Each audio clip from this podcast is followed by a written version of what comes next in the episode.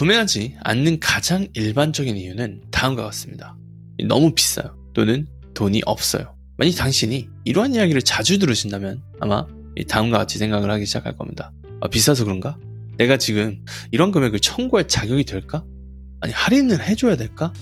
단, 보기보다 이 사연은 훨씬 더 복잡한 편입니다. 저의 경우 창업 직후에 일대일 컨설팅 비용이 시간당 오만 원일 때부터 너무 비싸다는 말을 자주 들었습니다. 지금 매우 드물게 일대일 컨설팅 고객을 받고 있는데 그 당시보다 시간당 요금이 십 배 정도 비싸였지만 이용을 하시는 고객분들께서는 가격에 대한 거부감이 없는 편입니다. 다만 왜 그럴까요? 안녕하세요. 더 터닝포인트입니다. 혁신가들과 기업가들 그리고 크리에이터들의 비하인드 스토리와 창업 도전기를 들려드리고 있습니다. 저는 여러분의 호스트 댄유라고 합니다. 당신이 사랑하는 일을 비즈니스로 바꿀 수 있게 도와드리겠습니다. 가장 가치 있는 마케팅 통찰력을 얻을 수 있는 간단한 질문이 하나 있습니다. 이 질문은 다음과 같습니다. 왜 사지 않으셨나요? 잠정 구매 고객으로부터 직접 답변을 들으실 수 있다면 다음이 가능합니다. 타겟 고객에게 올바르게 도달되고 있는지 검증할 수 있음. 그들의 의사결정 과정을 더 잘 파악하실 수 있음. 세일즈 가능성을 높이기 위해 변경하셔야 하는 것이 무엇인지를 정확히 인지하실 수 있음. 다만 이 질문에는 한 가지 문제점이 있습니다. 사람들이 지레 겁을 먹고 이를 말하지 못한다는 겁니다. 또는 어떻게 물어봐야 될지 모르기도 합니다. 물론 직접적으로 물어본다는 게 항상 가능한 일만은 아닙니다. 이어서 이로 인해 양쪽 모두 불편함을 느낄 수도 있죠. 따라서 가장 좋은 방법은 비구매자 설문조사를 만들어서 이를 활용하는 겁니다. 저는 비즈니스를 시작한 이유로 이 줄곧 비구매자 설문조사를 이용을 해왔는데 이번 에피소드를 통해서 제가 얻은 인사이트를 당신에게도 공유드리고자 합니다. 조금 더 구체적으로 말씀을 드리자면 이 사람들이 구매를 하지 않는 일반적인 이유와 이러한 인사이트를 통해 어떠한 일들을 해야 하는지에 대해서 이야기 드릴 겁니다. 잠정구매 고객으로부터 받은 답변 중에 일부를 공유 드릴 텐데 이들이 이야기했던 이유들은 비단 제 비즈니스에만 국한되는 게 아니라 이미 무언가를 판매하고 계시다면 적어도 한 번쯤은 이러한 장애물들에 부딪혀 본 적이 있으실 겁니다. 각설하고 그러면 오늘 방송 시작하겠습니다. 구매하지 않는 가장 일반적인 이유는 다음과 같습니다. 너무 비싸요. 또는 돈이 없어요. 만약 당신이 이러한 이야기를 자주 들으신다면 아마 다음과 같이 생각을 하기 시작할 겁니다. 아, 비싸서 그런가? 내가 지금 이런 금액을 청구할 자격이 될까? 아니, 할인을 해줘야 될까? 단, 보기보다 이 사연은 훨씬 더 복잡한 편입니다. 저의 경우 창업 직후에 일대일 컨설팅 비용이 시간당 오만 원일 때부터 너무 비싸다는 말을 자주 들었습니다. 지금 매우 드물게 일대일 컨설팅 고객을 받고 있는데 그 당시보다 시간당 요금이 십 배 정도 비싸였지만 이용을 하시는 고객분들께서는 가격에 대한 거부감이 없는 편입니다. 다만 왜 그럴까요? 그 이유는 제가 판매가를 정당화할 수 있기 때문입니다. 저는 제가 하고 있는 분야에 단연간의 경험이 있습니다. 하지만 저는 단순히 이런 사실로 인해 사람들이 저와 일을 할 거라고 생각을 하지는 않습니다. 지금 듣고 계신 팟캐스트 에피소드와 같은 컨텐츠를 만들면서 저는 가지고 있는 전문성을 보여드리는데 많은 시간을 쓰고 있습니다. 이를 통해 이 잠정구매 고객분들은 저와 일하시는 것에 대한 아이디어를 얻으실 수도 있죠. 이어서 저 자신뿐만이 아니라 이 다른 사람들도 결과를 얻을 수 있다는 걸 증명할 수가 있습니다. 저는 모두가 볼 수 있도록 수백 개의 글 후기부터 수십 개의 케이스 스터디와 영상 후기 그리고 고객들과 찍은 인터뷰가 있습니다. 다음으로 저만의 차별화 포인트가 있습니다. 제가 속한 분야는 매우 포화된 시장인데요. 하지만 저만의 방법론과 관점을 가지고 있습니다. 또 다른 사람들은 주지 않는 특별한 것을 제공하고 있습니다. 저와 함께 일하고 있는 고객분들은 이를 분별해낼 수 있는 능력을 가지고 계시고요. 또 제가 서비스 비용을 왜 올리지 않냐라고 오히려 지속적으로 저한테 이야기를 하고 계신 편입니다. 일부에게는 제가 판매하는 서비스가 시장 평균가보다 많이 높아 보일 수도 있으나 저는 이 금액이 제가 제공하는 혜택에 비해서는 사실 비교적 아직까지도 합리적인 금액이라고 확신을 하고 있습니다. 만약 당신이 가격을 내려야 될지 걱정을 하신다면 제가 드릴 수 있는 일반적인 조언은 그렇게 하지 마시라는 겁니다. 이제 막 시작하셨고 보여줄 수 있는 결과가 많지 않으시다면 더 낮은 요금으로 물론 시작하실 수가 있죠. 하지만 그렇다고 해서 가격 전쟁에 뛰어드시면 안 됩니다. 언제나 당신보다 요금을 더 적게 청구하면서 이 시장의 평균가보다 낮게 파는 사람들이 존재하기 때문입니다. 이들이 이렇게 하는 데는 뭐 그들만의 이유가 다 있겠죠. 우리가 걱정할 수도 없고 걱정할 필요도 없습니다. 당신이 해야 될 일은 판매가를 정당화하시는데 이 혼신의 힘을 다하셔야 됩니다. 또 하나 기억하셔야 될 점은 당신의 잠정구매 고객이 실제로 투자를 감당할 수 없는 위치에 있을 수도 있다는 겁니다. 이제 막 학교를 졸업한 취준생, 전업주부, 연봉이 낮은 회사원, 이미 빚이 많은 사람들. 이는 제가 비구매자 설문조사를 통해 말씀드리는 예시 중의 일부일 뿐입니다. 일부 전문가들은 이러한 잠정구매 고객들을 더 푸시해야 한다고 당신에게 이야기할 수도 있습니다. 이들은 당신에게 아, 커피에는 오천 원을 쓰면서 어, 미래에는 투자를 하지 않네요 라고 이야기를 하는 사람들입니다. 저는 개인적으로 이를 영어로 하면 manipulation, 번역하면 정신적 조종이라고 생각을 합니다. 이런 방법은 세일즈적으로는 대단히 효과가 있습니다. 하지만 저는 개인적으로 이런 영업 방식이 이 중장기적으로까지 개인에게 좋은 결과를 줄 수는 없다고 생각을 하는데요. 우리 모두 성인입니다. 당신의 잠정구매 고객 역시 그들 개인의 상황에 맞게 스스로 결정을 내릴 수 있다는 거죠. 따라서 구태여 프레셔를 추가로 줄 필요는 없으십니다. 다만 당신이 시도해 볼 수 있는 가장 좋은 방법 중에 하나는 분할 결제를 제한하시는 건데요.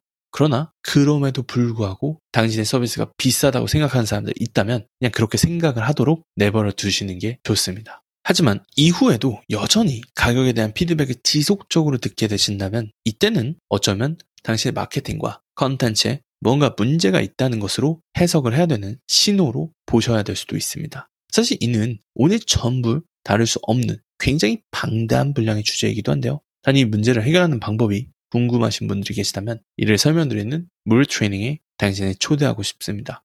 이를 통해 다음 같은 내용을 들어볼 수 있는데요. 컨텐츠, 마케팅, 포지셔닝과 관련된 일반적인 실수, 판매로 이어지는 컨텐츠를 만드는 방법, callmeden 닷컴 슬래시 트레이닝에서 편하신 학습 시간대를 선택하셔서 트레이닝을 신청해 보실 수 있습니다. 에피소드 소개란에 링크를 남겨두겠습니다. 다음으로 구매하지 않는 이유 두 번째로 한번 넘어가 보겠습니다. 두 번째는 시간이 없어요 인데요. 다시 말을 하자면 지금 하고 있는 다른 일들로 인해서 바쁘다라는 의미죠. 누가 이렇게 생각을 하고 계시면 저는 이 부분에 대해서 해드릴 수 있는 게 많지는 않습니다. 왜냐하면 우리의 역할이 사람들에게 무엇이 더 우선순위가 되어야 되는지를 설명하는 건 아니기 때문입니다. 다만 우리가 할 수 있는 한 가지 방법은 보다 유연하게 시간 옵션을 제공하는 겁니다. 예를 들어서 이전에 제 코칭 프로그램의 학습 기간이 육 개월이었는데요. 그때 당시에 제 목표가 이 수강생들이 빨리 결과를 얻을 수 있도록 하는 거였습니다.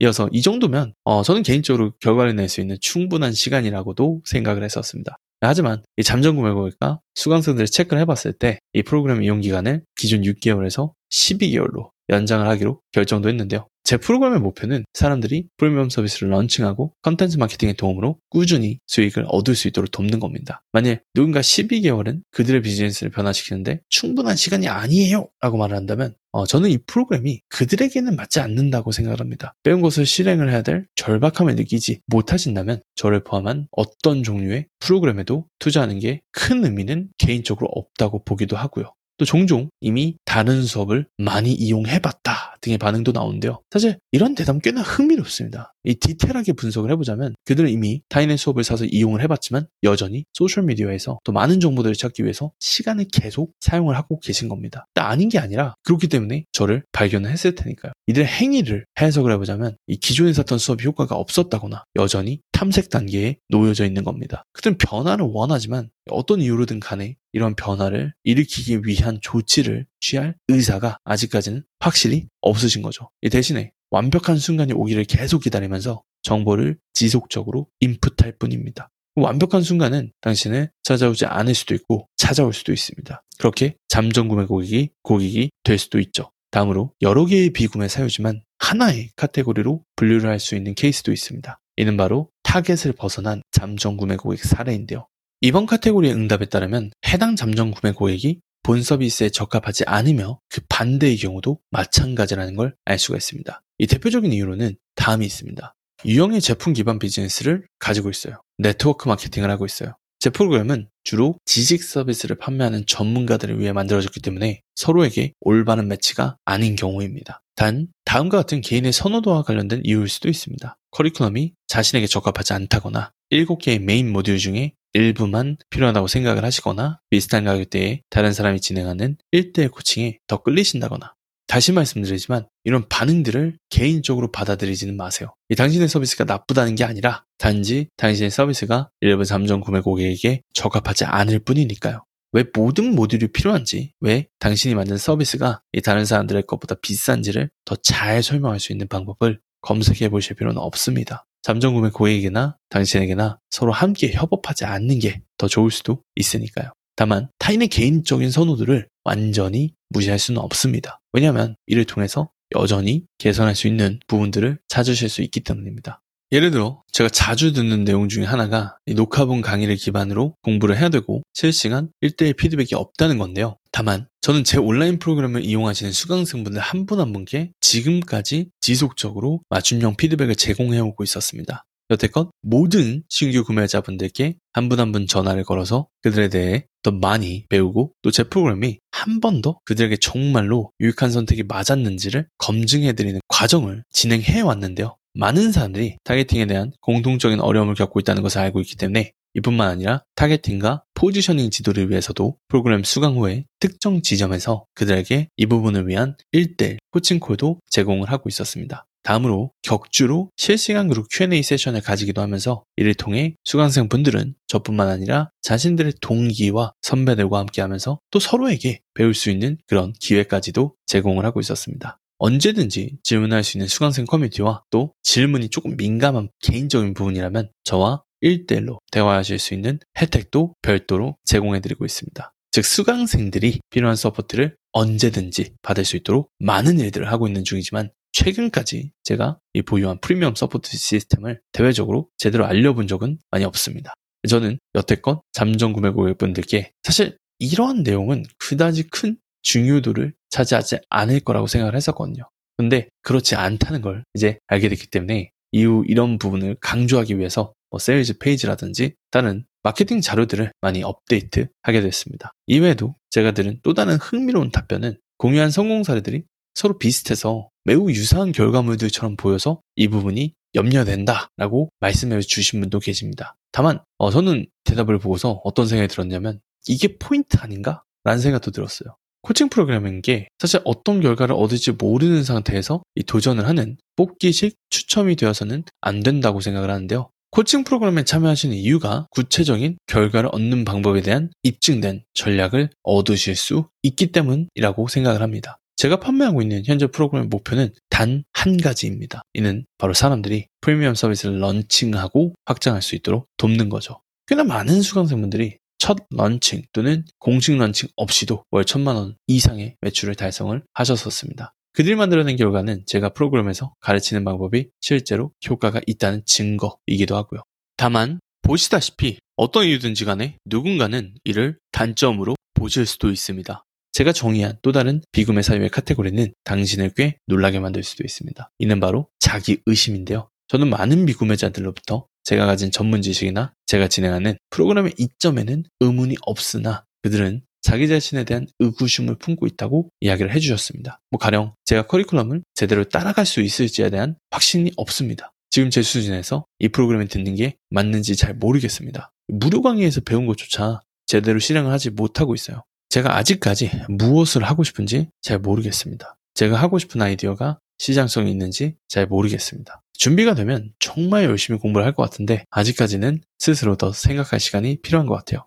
다른 수강생분들의 수준이 모두 다 너무 높은데요. 제가 이분들처럼 잘 할 수 있을지 모르겠어요. 이러한 유형의 걱정은 비즈니스 여정 중 비교적 초반부에 있는 분들이 흔히 하시는 고민입니다. 그들은 자신이 무엇을 하고 싶은지 또 기업가 정신이 자신에게 올바른 선택인지에 대한 확신이 아직까지 없는 경우가 많습니다. 과거 일 대일 코칭을 제가 진행을 했을 때 저는 이 단계에 계신 몇몇 고객분들과 함께 일을 한 적이 있었는데요. 불안감을 극복하거나 적절한 비즈니스 아이디어를 찾는데 도움이 될 수 있는 몇 가지 도구를 알고 있었기 때문에 이러한 내용들 중에 일부를 현재 코칭 프로그램에도 포함을 시켰습니다. 다만 이 시간이 지나면서 저 여전히 많은 불안감과 망설임을 가진 분들은 실제로 제 코칭 프로그램에는 적합하지 않으실 수도 있다는 것을 깨닫게 됐습니다. 당연히 제가 두려움이 없는 사람들과만 일을 한다는 건 아닙니다. 제가 성공 사례를 공유한 모든 수강생분들 역시 이 자신만의 두려움과 불안함을 가지고 계셨었기 때문입니다. 단 제가 여전히 그들을 도울 수 있었던 몇 가지 이유는 아래와 같습니다. 그들은 자신들의 부족함을 인정했었습니다. 그들은 자신들이 어떤 목표를 향해 달려가고 있는지 정확히 알고 있었습니다. 성공에 대한 그들의 열망은 두려움보다 더 강력했습니다. 다시 말해, 저는 자신이 현재 어디로 가고 있는지, 또 왜 이 힘든 여행을 시작했는지를 스스로 알고 있는 사람만을 도울 수 있습니다.